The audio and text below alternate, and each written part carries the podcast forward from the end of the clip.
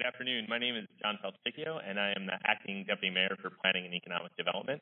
Uh, I'm joined at the table today by Kristi Whitfield, uh, the Director of the Department of Small and Local Business Development, uh, Anna Smith, the Director, Executive Director of the Workforce Investment Council, and Sybongile Cook, uh, the Director of Business Development in the Deputy Mayor for Planning and Economic Development uh, office. We also are joined uh, on the screen today by Jeff Finkle, uh, from the pre- uh, who is the president and CEO of the International Economic Development Council.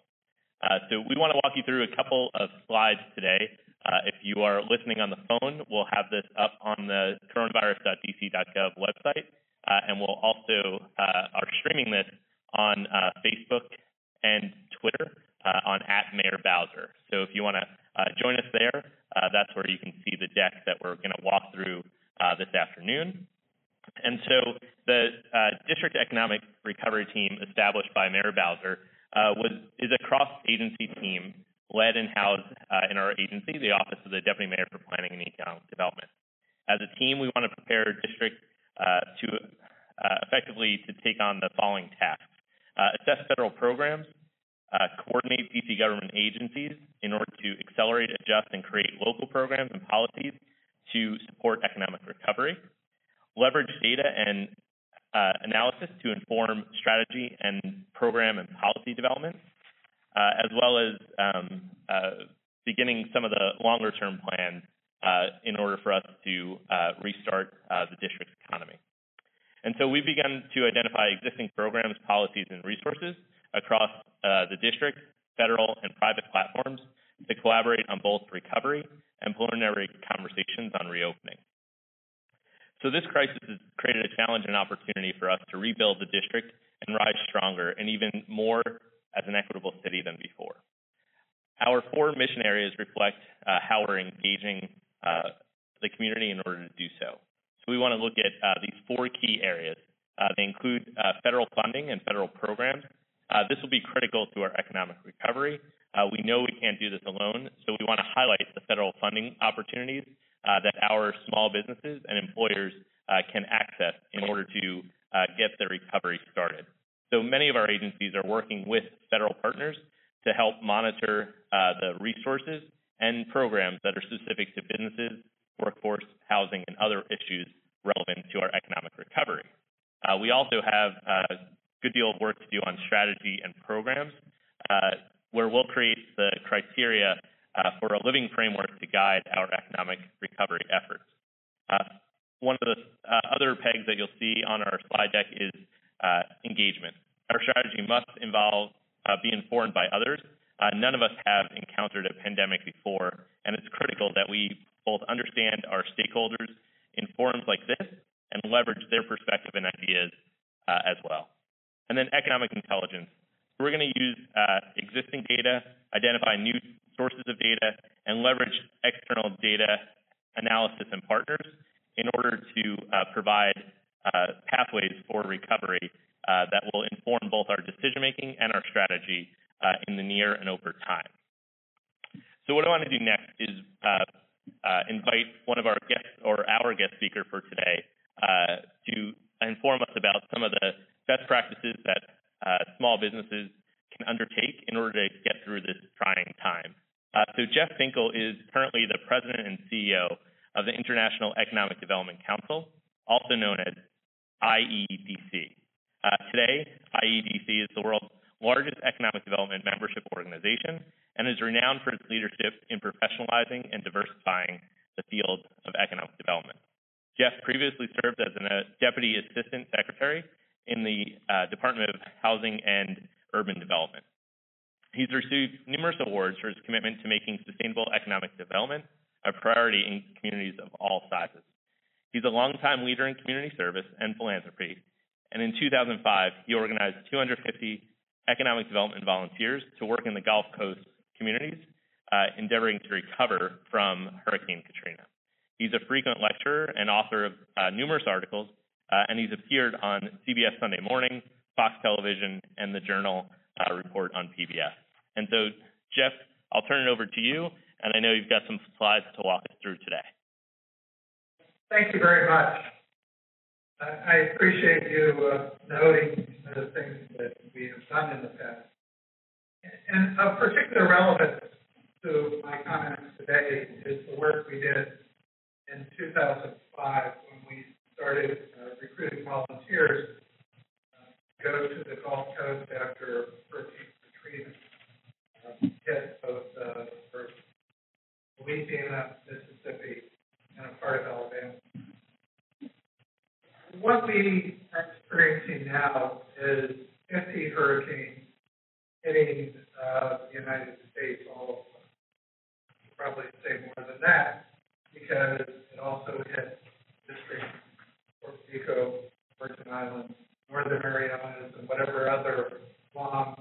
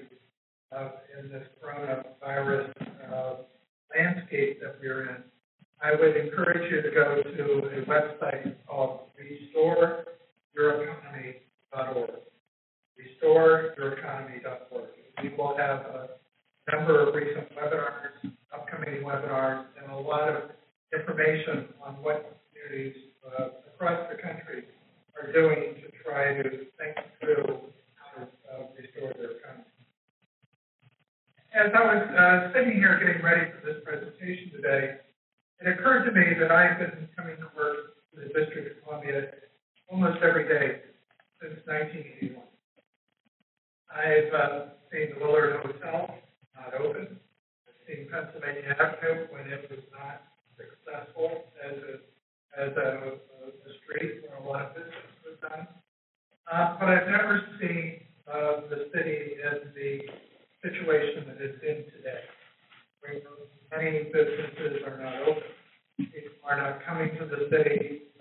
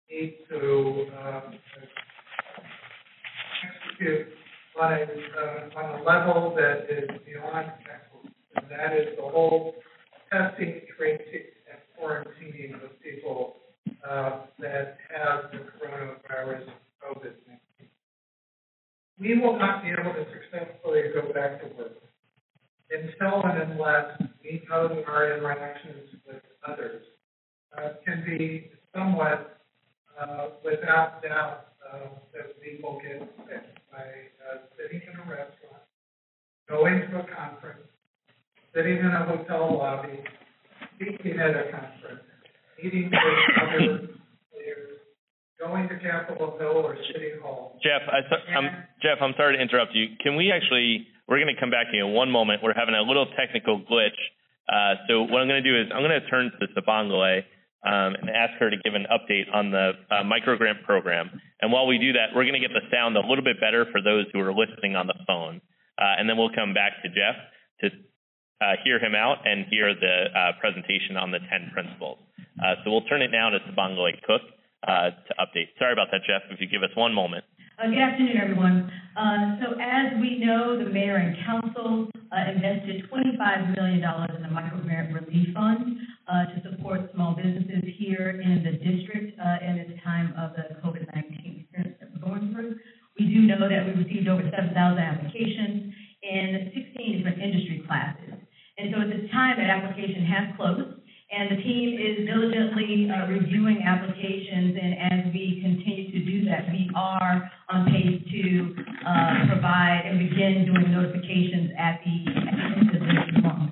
Uh, and so that has been our communication. Feel free, if you have questions and you'd like to inquire, go to the coronavirus.dc.gov uh, website under business. There is a, uh, an email where you can feel free to shoot us any kind of questions that you might have.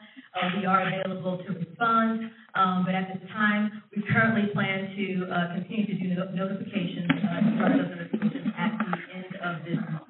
Thank you, Justin. It's going to take us a little bit more time to get the phone uh, connection better with uh, Jeffrey. So I'm going to turn over to Director Whitfield, who's going to walk us through a little bit about what uh, the uh, Department of Small Local Business Development is doing uh, as we look towards the recovery. Kristi? Uh, Sure. Thank you, Deputy Mayor. So the Department of Small Local Business Development has had, you know, tangible, as we know, that our small businesses are really one of the front lines on the, you know, the facing the coronavirus. Our businesses are, are really out there every day suffering at, at the hands of this virus. And one of our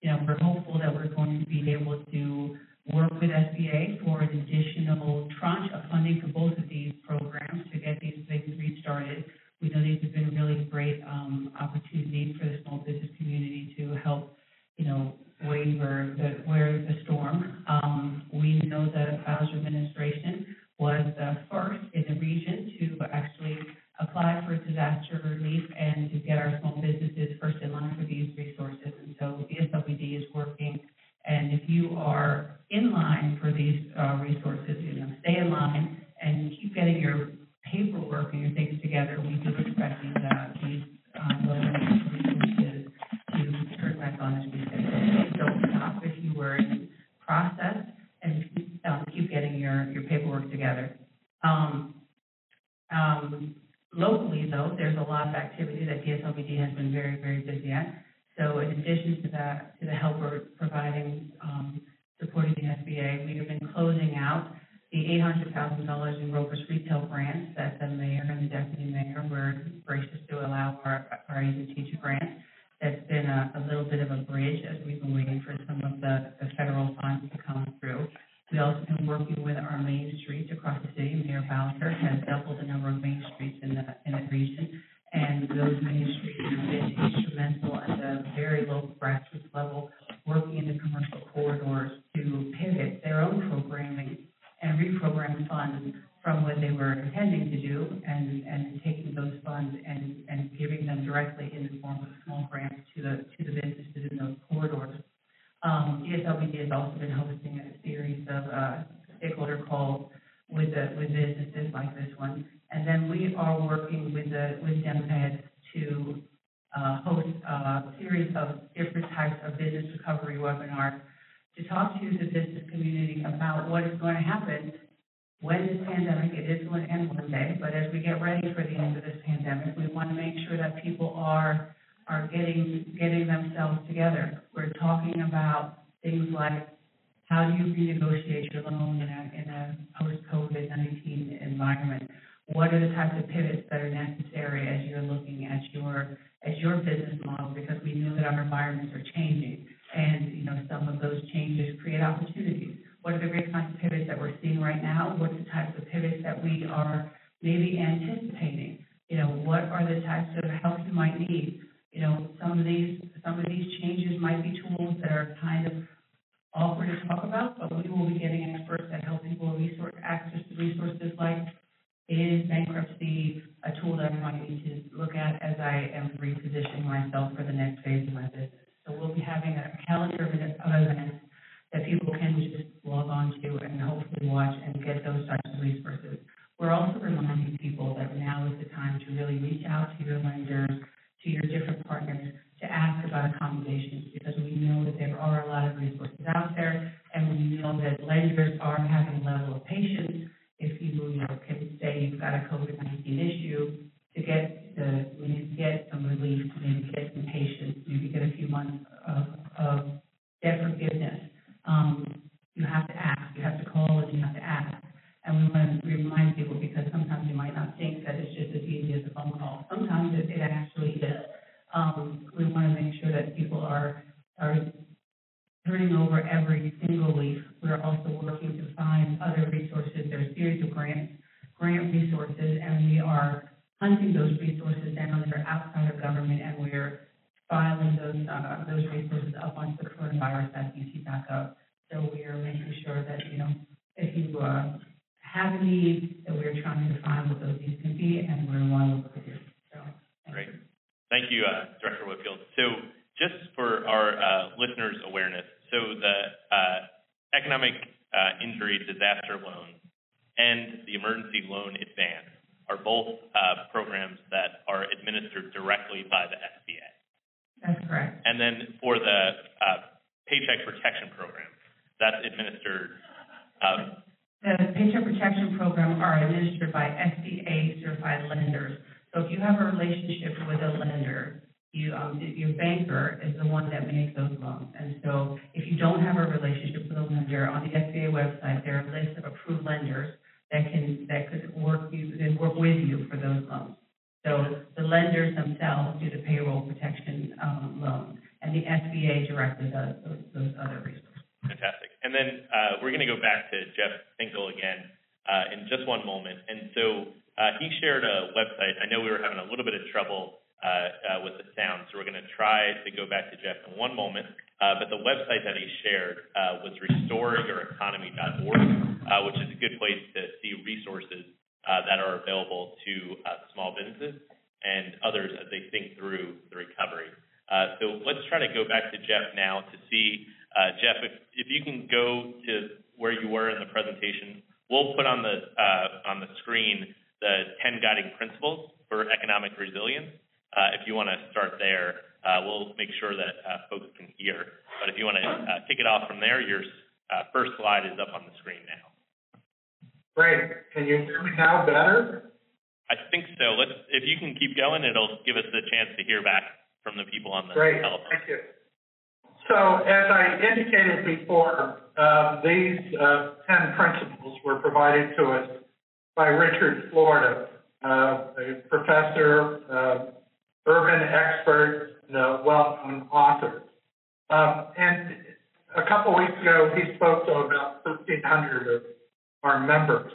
And he went through and uh, and his key points were, now is the time to collaborate, not compete. Uh, the district is not in competition with Maryland, competition with Virginia, not in competition with any of the surrounding communities or counties. We're all in competition against the virus. It's a time that we should be thinking about how do we collaborate. Um, and particularly uh, a collaboration around um, health, uh, around testing, and to make sure that uh, our businesses uh, will thrive. The second thing spoke about is uh, what type of economy do we want in the future? And uh, he, we, we talked about the whole issue of diversification. We uh, need to think about what's going on with our big firms, what's going on with our small firms. Um, the district is probably more vulnerable in some ways uh, because of its reliance on tourism and large cities.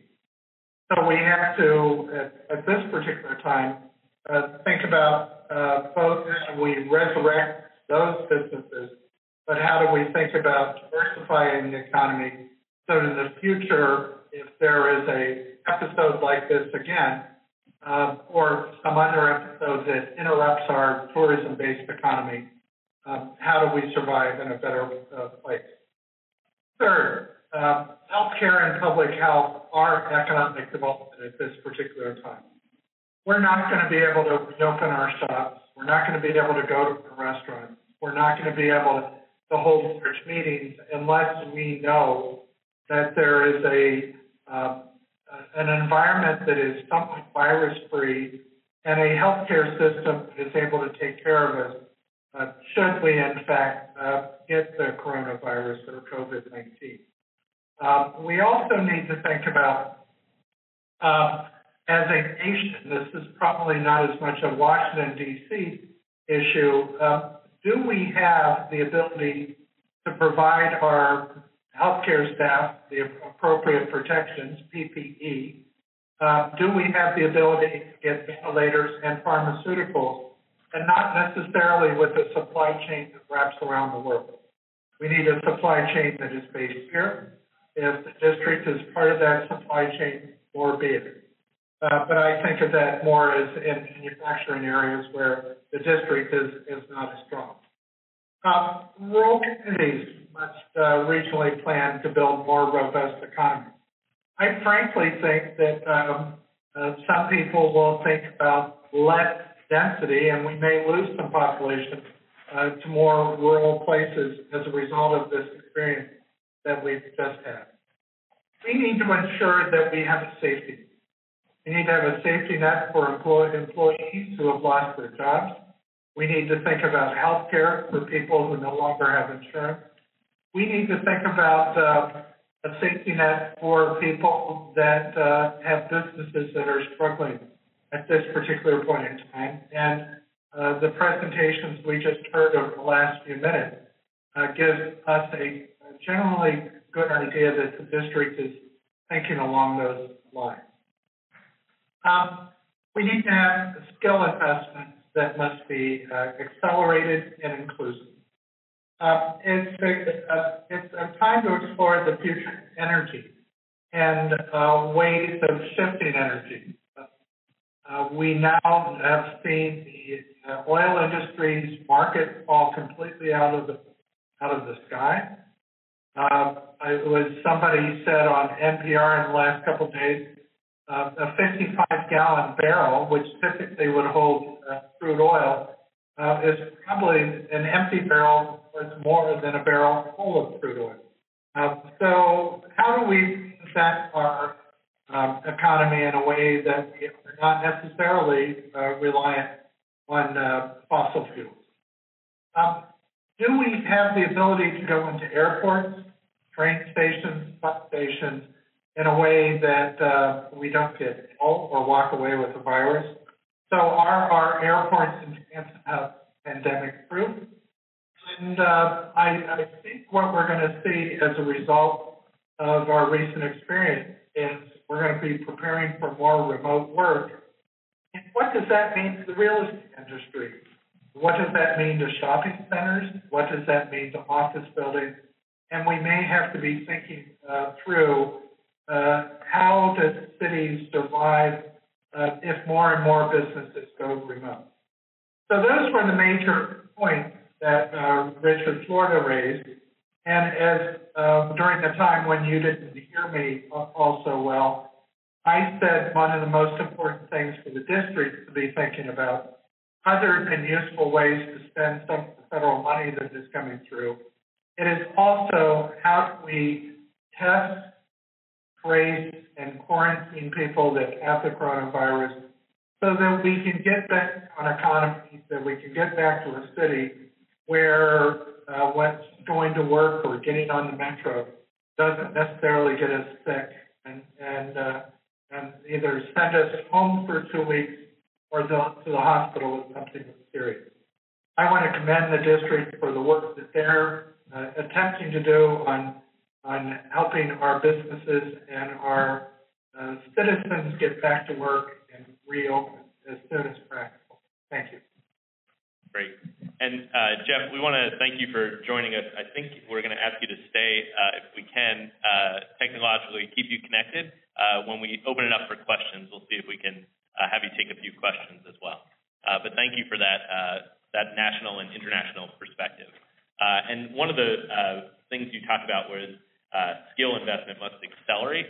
Uh, And so that's a good segue to Anna Smith, uh, the Executive Director of our Workforce Investment Council, uh, to talk about some of the challenges we see ahead, but also those opportunities that we see as well.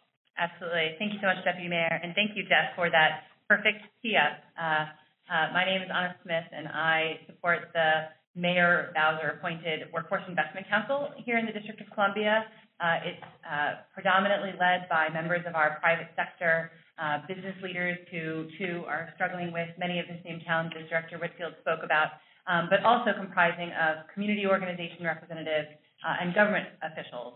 Um, and the Workforce Council and my team and I um, are positioned to, to support um, uh, not only the recovery efforts, but how we in government uh, coordinate our efforts in response to this pandemic as we think about recovery uh, and more immediately reopening. Um, and so we think about it in a number of ways. Um, and for those of you less familiar with the workforce system, uh, a lot of the coordination happens through our American Job Centers. And so uh, a core partner of ours is the Department of Employment Services, uh, who is currently providing a lot of support uh, for those seeking unemployment insurance benefits. Um, I want to commend my colleagues for all of the resources they're putting out there. Um, but the workforce system also includes many other agencies that are also focused on providing training, uh, career coaching, uh, skills development, adult education um, across our human services, disability services, and adult education uh, agencies. And so the Workforce Council and our board uh, uh, support the mayor and support our use of resources to ensure that um, the work that we are delivering is coordinated and aligned. And so that's why it's been uh, a pleasure and an opportunity for us to bring our muscle and our team uh, into the work of the Economic Recovery Team led by the Deputy Mayor. Uh, and uh, a, a, number of things that we are focused on, um, Jeff uh, spoke to. And so um, we are, um, unlike many of our colleagues who are um, thinking about the financial impacts to residents and to businesses right this second, we are looking uh, slightly more longer term um, as we think about uh, what it will take to reopen businesses, what it will take to ensure that employers have the workforce that they need, and that our workers and our residents have access to the training and the skills in order to be able to enter back into the workforce. And so we think about it in a few buckets. Uh, first, how we serve workers. Uh, most immediately and also in the longer term, we know that job seekers are going to need um, new and different ways of accessing training and skills development and support services. As we think about um, the need to access those remotely, um, how we provide training, provide access to technology, um, and provide um, the resources needed to be able to engage in job search, in interviews and assessments. Um, we're working very closely with our partners to assess uh, what resources we might want to uh, ensure are ready, readily available and at scale. Um, we also think about from the employer's perspective. Um, many employers uh, are, are, asking us um, about opportunities to learn how better to conduct those interviews, to connect with uh, employees or future employees um, in this moment where we are all um, staying at home for ourselves and for others. And so, um, what are the training or the resources or opportunities that the workforce system can deploy to support our employers? Um, we're doing a bunch of analysis around that uh, to make sure that we have those resources available day one uh, and into the future. Um, and overall, more comprehensively, we're thinking about what does the future of the workforce system look like? Um, what are the industries that might need a big lift and widened, broadened pipelines of, of individuals, of workers um, in the short term, uh, particularly as we think about healthcare and the importance of um, uh, contact tracing, of, of, health screening as we seek to reopen business. Um, how do we ensure that we can match people who maybe have lost their jobs um, with the skills that to be readily trained to be able to take those positions that will also help us in our economic recovery. And so um, my team and I and the economic recovery team are conducting that analysis, working with our partners, um, and looking forward to thinking about what it will take to and how we will um, really prepare for massive workforce rehiring uh, and make sure that our workers and employers have the supports they need.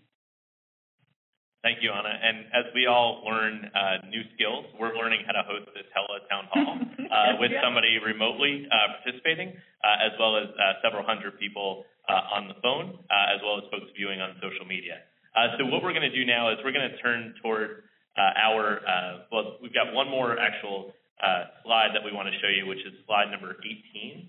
Uh, and so if you have recommendations for the economic recovery, we want to hear from you. So if you go to coronavirus.dc.gov slash recovery, uh, and you go into the business section, there is a form that you could fill out to send us those ideas that you have uh, to aid us along in the recovery. Uh, and so if you go to that uh, webpage, coronavirus.dc.gov, and look for the recovery page, uh, you'll also find the deck from today's uh, presentation posted there as well, in case you wanted to skim through that again. And so this is the portion where we start opening it up towards quest- the questions. And so if uh, you do have a question, you could press zero now, and uh, you can uh, be queued in, uh, put in the queue for a question. Uh, and so I want to um, also just reiterate uh, the website that Jeff had shared, which is restoreyoureconomy.org. And then the other site, the district government site, which is coronavirus.dc.gov. It has all the resources for businesses as well as individuals uh, as we think through uh, recovery. And so I'm going to look to the team now to see uh, if we have uh, folks queued up for calls. All right. Okay, and the first caller is? Okay, great. So we have uh, Kathy from the uh, Restaurant Association. Kathy, can you hear us?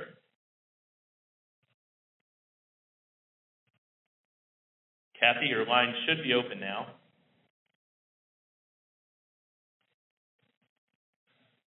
Okay. All right, we'll try, uh, we had uh, queued up to start us off on the question portion. We had Kathy, Kim, and Erica. And let's see if Kim is your line open or Erica? Okay. If not, what we'll do is we'll go to the Yes, first. hi, this is Kim. Oh, Kim, how are you? This is Kim from Think Hi. Local First DC, correct? Yes, I have right, a situation. You have the floor. Okay. I am employed in DC full time. I am also a sole proprietor. I own an Airbnb and a DC rental condo with a business license. I applied for unemployment because I was told as a sole proprietor or a gig worker I could do so. I applied and Department of Employment Services filed a claim against my current employer where I am employed, which highly annoyed my HR director. I want to know how do sole proprietors of Airbnb properties that have zero business now because of the travel ban and property owners that rent condos have no business because I rent to graduate students and the graduate students have left DC and gone home. So as a sole proprietor, I have no income because I have no guests or tenants. How do I apply to the CARES Act? Fantastic. That's a really good question, and I know a lot of uh, individuals in the district are having that same question, uh, so we appreciate that. Uh, one, uh, directly, you can email uh, PUA at dc.gov. So the P stands for Pandemic Unemployment Assistance, right? So it's PUA at dc.gov. What that will do is it'll put you into the queue uh, for when the system is able to process that kind of claim, uh, that you'll get notification for it. And so what we'll ask you to do is email PUA at dc.gov, and that will get you that information, uh, get you registered uh, for when that is open. And then uh, the other thing I just want everybody to note is that tomorrow at the mayor's 11 a.m. briefing, uh, she'll be joined by the director of the Department of Employment Services uh, to talk through where we are uh, with uh, unemployment claims and where we are with uh, benefits as well. So uh, to your uh, question, I know a lot of folks have questions about unemployment, uh, and we will have uh, a briefing tomorrow at 11 a.m. Uh, you'll be able to uh, join by watching on Channel 16 or on Facebook or Twitter, and our social media platforms will have that, and we'll look to hear from the director on where we are with unemployment insurance, because I know that's a pressing topic. So and now we'll go to our next caller, who is Margie. Margie, your line should be open. Yes, hi. Um, I did not understand. Um, I I own Zenith Gallery and been in I've been in business in this town for 42 years, and um, I applied for the you know the grant um, with the city. And when are we going to hear? Sure. So, uh, Sybongile, you want to uh, answer that one? Sure. Hi, Margie. Uh, so we are in line and on pace to begin doing notification at the end of this month. So you should be hearing something from us by the end of this month. Great. Uh, and Sybongile, tell us too, so we opened up the grant application process. When did we open that up?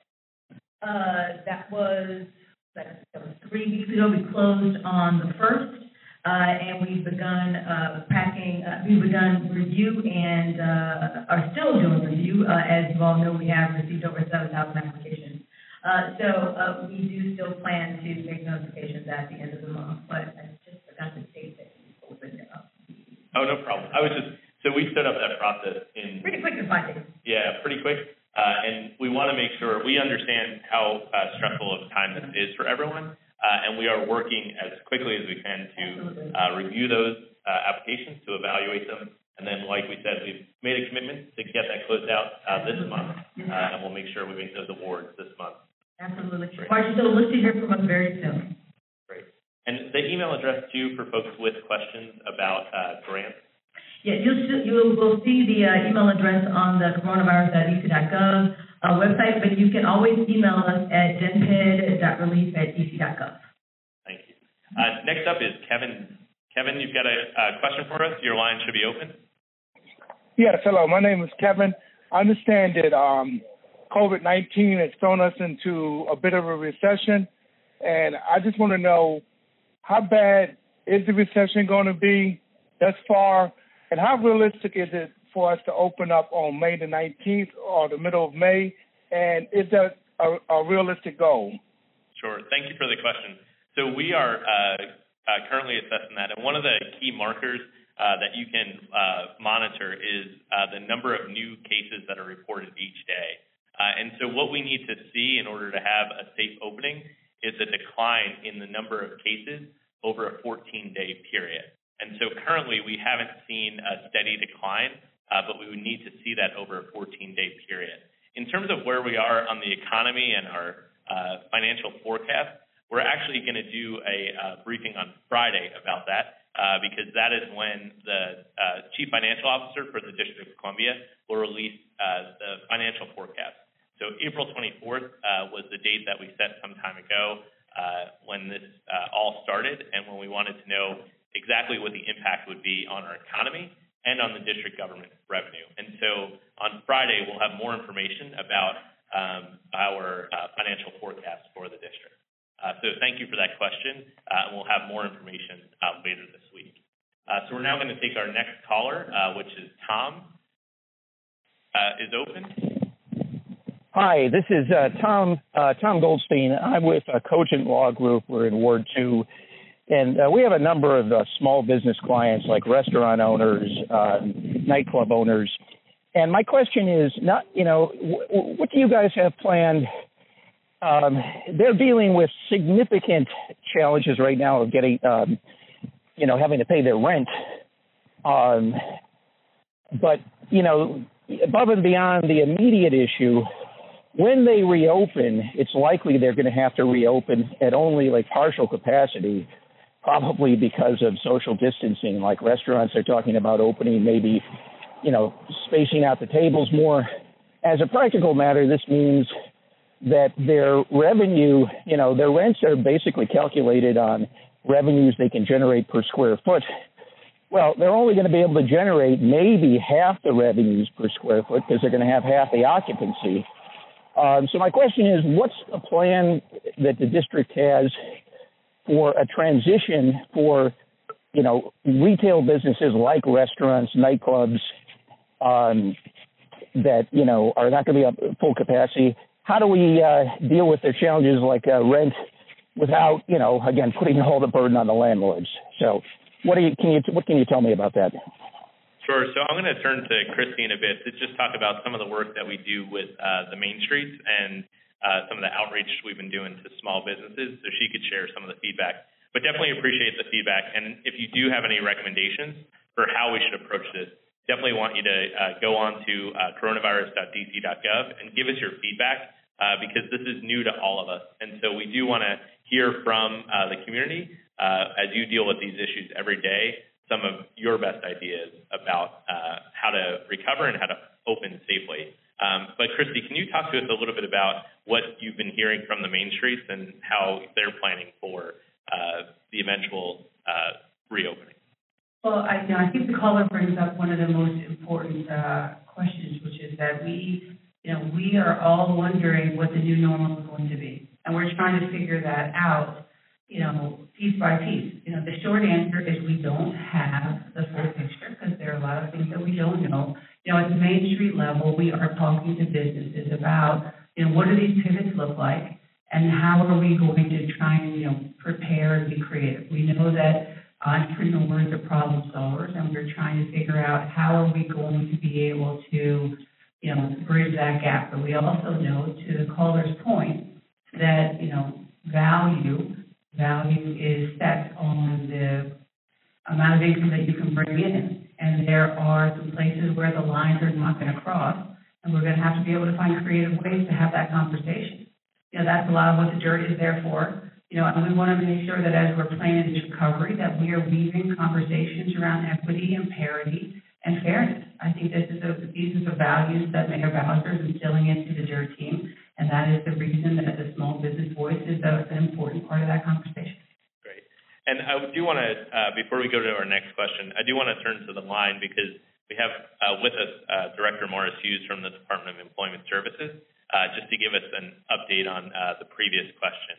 Uh, Director, are you with us? I am. I am. First of all, you did a fabulous job answering, um, spoken like a true um, pro. Um, the guidance that you gave was absolutely correct. Um, for questions or um, if you're interested in filing PUA, we do ask everyone to go to PUA at dc.gov. Um, as a reminder, the um, Pandemic Unemployment Assistance Program um, is really an offshoot or derivative of the unemployment insurance program, and it's meant to support individuals that may not be traditionally um, uh, eligible and meet the eligibility criteria for uh, UI. Um, there is a plethora of information and a brand new guide on unemployment insurance um, filing and um, and FAQs on the COVID-19 um, website um, that individuals should look at as well. And I'm I'm standing by to take any other specific UI questions that may come up. Great. And Director, uh, just for everyone's awareness who's listening, uh, on coronavirus.dc.gov slash recovery, if you go to the individual section, that's where you'll find the new guide to unemployment insurance. So uh, that's where it's posted. Uh, so again, it's on the coronavirus.dc.gov, the recovery section, but if you go to the uh, recovery for individuals, that's where you'll find uh, the guide that the director just alluded to. Um, so next up is Joseph. Uh, Joseph, your line should be open. Hello, how you doing? Good. How are you? Um, I'm doing pretty good. Um, my question was, um, when I was when when we filled out the, the forms for the twenty five thousand dollar grant from Washington, it had to be in like real early. Like the cutoff date was, it was like two weeks ago or a week ago or something, and a lot of the information that I might have put on the form might not have been accurate. Now, when y'all review the applications, are y'all giving the the business owner a, a chance to get his paperwork together to submit it properly? Okay. Fine. Yes, hi, um, Joseph. Hi, Joseph. Uh, thank you for your question. So yes, sir, as we are beginning our notification process, we will be reaching out to individuals for greater clarity if there are missing documents, and so you will be given an opportunity to provide uh, documentation that could potentially be missing uh, in order for us to make a determination. So next up, uh, we did find uh, Erica from the DC Chamber. Uh, we have uh, over 1,800 uh, folks called into the line, and we know there are also folks watching uh, on social media, so we want to thank everybody for joining. And Erica, your line should be open. Yes, uh, thank you, Deputy Mayor. Can you hear me? Yes. Perfect. Um, just a couple of ideas to encourage economic growth uh, and provide relief to businesses as you think through your recovery efforts. As you know, uh, businesses pay tens of million dollars to the ballpark fee. Um, and we were wondering if the administration could do an analysis on a relaxing the ballpark fee for the rest of this calendar year. That's one question. And then our second question is, you know, prior to the beginning of this public health emergency, uh, the DC Universal Pay Leave Fund was near solvency levels and now has, you know, met the revenue estimates, you know, for the first year of benefits. So can the executive support relaxing those quarterly payroll payments for the rest of the year as well? And was there a third? I thought you said you had three. Is it three suggestions or those two? Just those those two. The, I'll save some more for later. Sure. Thank, thank you, Erica. Uh, so definitely uh, understand that that is something uh, that folks have raised uh, to us. And what we want you to do too is, uh, as an organization that represents small business, to submit your ideas and recommendations at the recovery website uh, as well.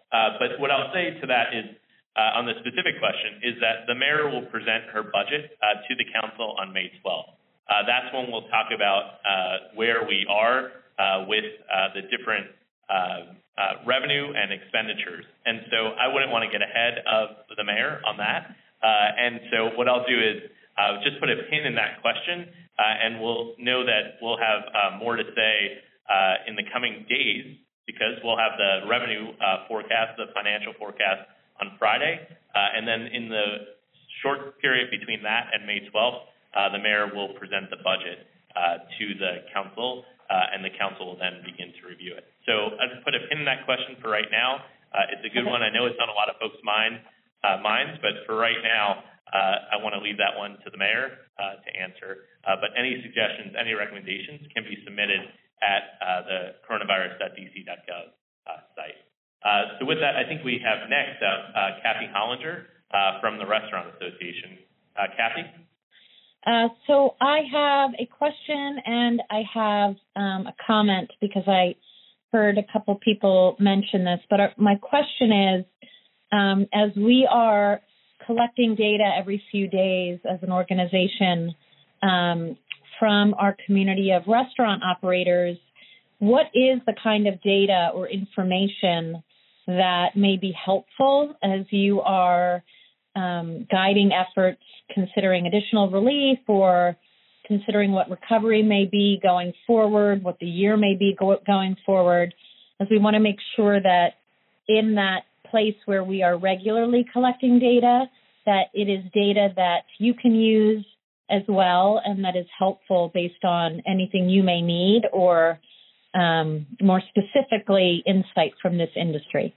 No, that's a, a great question, and I think uh, the best way to do that is we'll make sure that you connect with Sharon Carney, uh, who's uh, coordinating day-to-day operations of the district's economic recovery team. Uh, and what we'll do is we'll connect you with our economic intelligence unit uh, so that uh, you can make sure that you have a way to get some of that data uh, into it. They look at all sorts of data sets, uh, both that the government collects uh, as well as uh, data that uh, are in public bodies of information. And if the association had some data for us to look at, I know the team would be anxious to see what you have. Uh, so that, that's uh, great. That's a good follow up on the question. And then you had a comment. Good. And then my comment was as we are um, having conversations with other states, particularly neighboring states and some of our um, sister associations around the country, you know, there's been a lot of um, pressure to create these guidelines and protocols specific to our industry. And we are doing that, but it's a different subset. I mean, it's all in relation to the key indicators that um, the Department of Health, the CDC is identifying. And I just wanted to reinforce with others on the call who may be operators or representing small business operators that the guidelines that we're creating as, as an industry are going to absolutely only be consistent with what we are receiving in terms of guidance and indicators for reopening from um, health professionals, definitely here, but across the region and, uh, and across the country.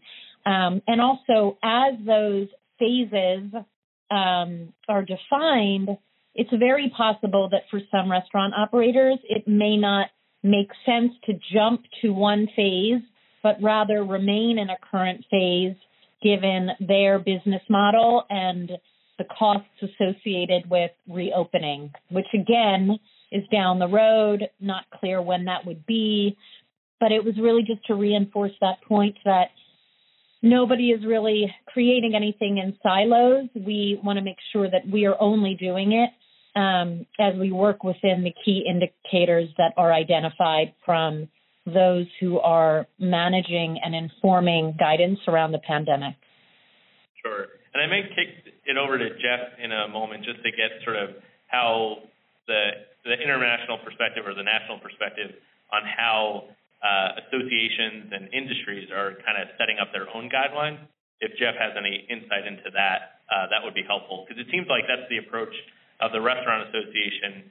And Kathy, can you tell us too how many kind of when you look at your data as well, wh- what do you see in terms of impact right now in terms of how many uh, operators are still in the restricted um, uh, state and how many have closed uh, completely? Can you talk us through that yeah. a little bit? Sure. So we are, it's interesting. It's been pretty consistent since, um, I believe it was March 11th. Um, but it's been fairly consistent, very, very little change. We are at about 38% um, of operators in the city, they have chosen to temporarily close, and 62% are open and offering takeout and delivery, of course, um, by mandate. And I will also state that of that 38% who have temporarily closed, of course, the intention is to fully reopen. It's just that that may be staggered, of course, recognizing that there's a percentage that may choose that it's not sustainable. But there is also a very small percentage within that 38% who are reopening to offer this modified takeout and delivery only.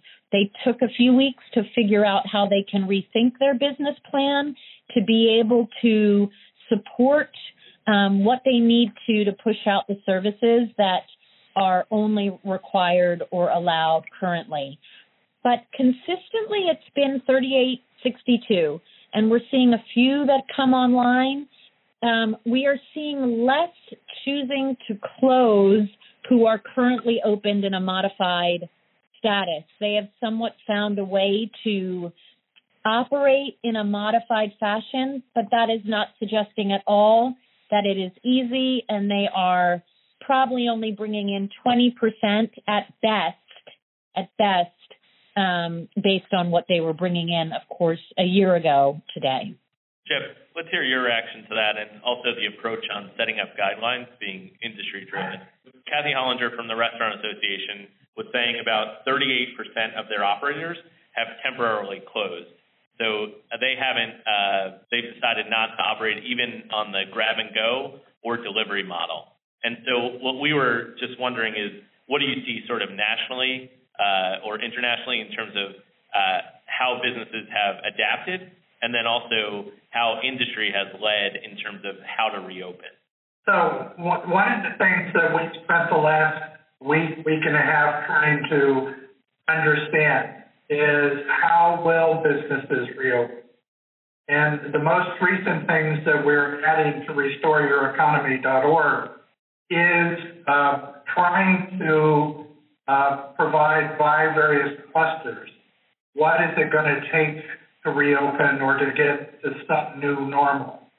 Uh, we have an example of a major manufacturer and what they are going to do. I, I think it's going to be particularly hard for the sit-down restaurant uh, to open uh, until we have a better handle on testing and tracing, like I was talking about before. I do not, I have not seen a model yet uh, that shows us how we can uh, reopen the sit-down restaurant in a way that's going to be successful. I'm sure we're going to try, and I'm sure we're going to look at a lot of things between now and September, but that's going to be uh, one of those areas that's going to be problematic. The, governor of, of, of Georgia has said that they are prepared to open up uh, hair cuttery operations um, almost immediately. That again is we're getting into the, the, the distance that they tell us we should be apart. Uh, how are we going to open those up? I do want to add one other thing. Uh, it was mentioned earlier the hope that there would be uh, some additional money for the uh, payroll protection program. Uh, the Congress and the administration have agreed today for $484 billion. 321 of that will be uh, uh, for the payroll protection plan, and of that, 60 billion is set aside for under businesses um, some of which obviously would be east of the river in, in the District of Columbia and maybe other places in the district. I appreciate that. And also, uh, Kathy, if you're still on, is Kathy still with us? Yes, I am. We'll make sure that you and Jeff connect as well, just so that uh, we make sure that the perspectives are, are shared both ways. Uh, so we'll make sure we do that. Great. I'd love that. Thank you. Great. And then I also want to uh, point folks to, uh, we're going to take one last question, uh, but I also want to point folks to a resource that uh, has been on the reading list of uh, uh, folks in the Bowser administration, and that is the, it's from Johns Hopkins University, from the School of Public Health, and it's the Public Health Principles for a Phased Reopening During COVID-19 Guidance for Governors. as you know, uh, in uh, emergency response. We act as a state, uh, and so in this instance, uh, the mayor is reading it uh, in her role as the mayor, county executive, uh, and governor. And so that is one resource that folks should look at. Again, it's the public health principles for a phased reopening during COVID-19, guidance for governors from Johns Hopkins. Why don't we go to Pam for the last question? I have a question about the PPP. Um, do is anybody there thinking that something is going to happen that there's going to be a change because so many restaurants are closed and so many businesses are closed past June 30th? Is there any hope that that will be changed when you can get loan forgiveness for that? There is, you know, we know there is a hope that, that there's going to be an ability to extend that deadline. Um, you know, I've had some discussions. We're talking with our partners at SBA about some of the challenges that the businesses are hearing with the PPP. You know, we know we are echoing those challenges up to our partners at SBA, and you know, those have been reflected. And, and we're hopeful that we're going to be able to see some flexibility to that. And Kristi, can you speak to exactly what they're referring to, the uh, June 30th? The, the, the June 30th uh, deadline was the deadline by which the PPP requires that people rehire their um, their employees. And so, in a time when we have a stay-at-home order, uh, then it's hard to say that you're going to be at a even, you know, partial reopening. And then people have had a, have had a hesitancy to say, "Oh, I'm going to be certainly able to rehire all my employees by June 30th," when I'm not certain that I'll be back in the full swing of things, because even if the, even if we're all, you know, back at work by that time, we're not sure that the, the consumer confidence will be sort of bounced back at that point, and that we'll be operating at that level. And, you know, we are hearing from businesses that we need to be able to phase in at a level that will track to the, the phasing in the consumer confidence and bringing a whole bunch of employees on to be fully staffed that, you know, that is not reflective of the, the flow of business, is just not good business then. Well, thank you for that. And I know there are still going to be a lot of questions about uh, PPP as well as the economic uh, injury disaster loans. And so we'll continue to make sure that we do outreach uh, to the community. And as we see changes, make sure that we alert uh, uh, our business community as well. So uh, you have our commitment on that. And so I just want to thank uh, Jeff for joining us, Kristi, Anna, and Sybongile. Thank you for being with us here uh, today. We're going to wrap up this hour-long uh, telephone town hall, and thank you all for joining. I know we had some technical difficulties, uh, but just like we will with the pandemic, we'll get through it. Uh, and we want to make sure that uh, we have given as much information as possible. And so just one last time, we'll uh, give the website. Jeff mentioned uh, his website that he's been working on and putting information, restoreyoureconomy.org. And then all the resources that we talked about today are posted on coronavirus.dc.gov. And if you look specifically in the recovery section, you'll see support for individuals as well as businesses. Uh, and just a programming note, tomorrow at 11 a.m., uh, the mayor will be joined uh, by Director Unique Morris Hughes to talk about uh, unemployment insurance and where we are uh, with the uh, implementation and activation of all the resources that we might have available on that program. So I also want to thank the director, Director Morris Hughes, for joining us on the phone, and all of our callers who joined. We appreciate you joining, and we'll continue to work Uh, to keep you informed. Thanks, everyone.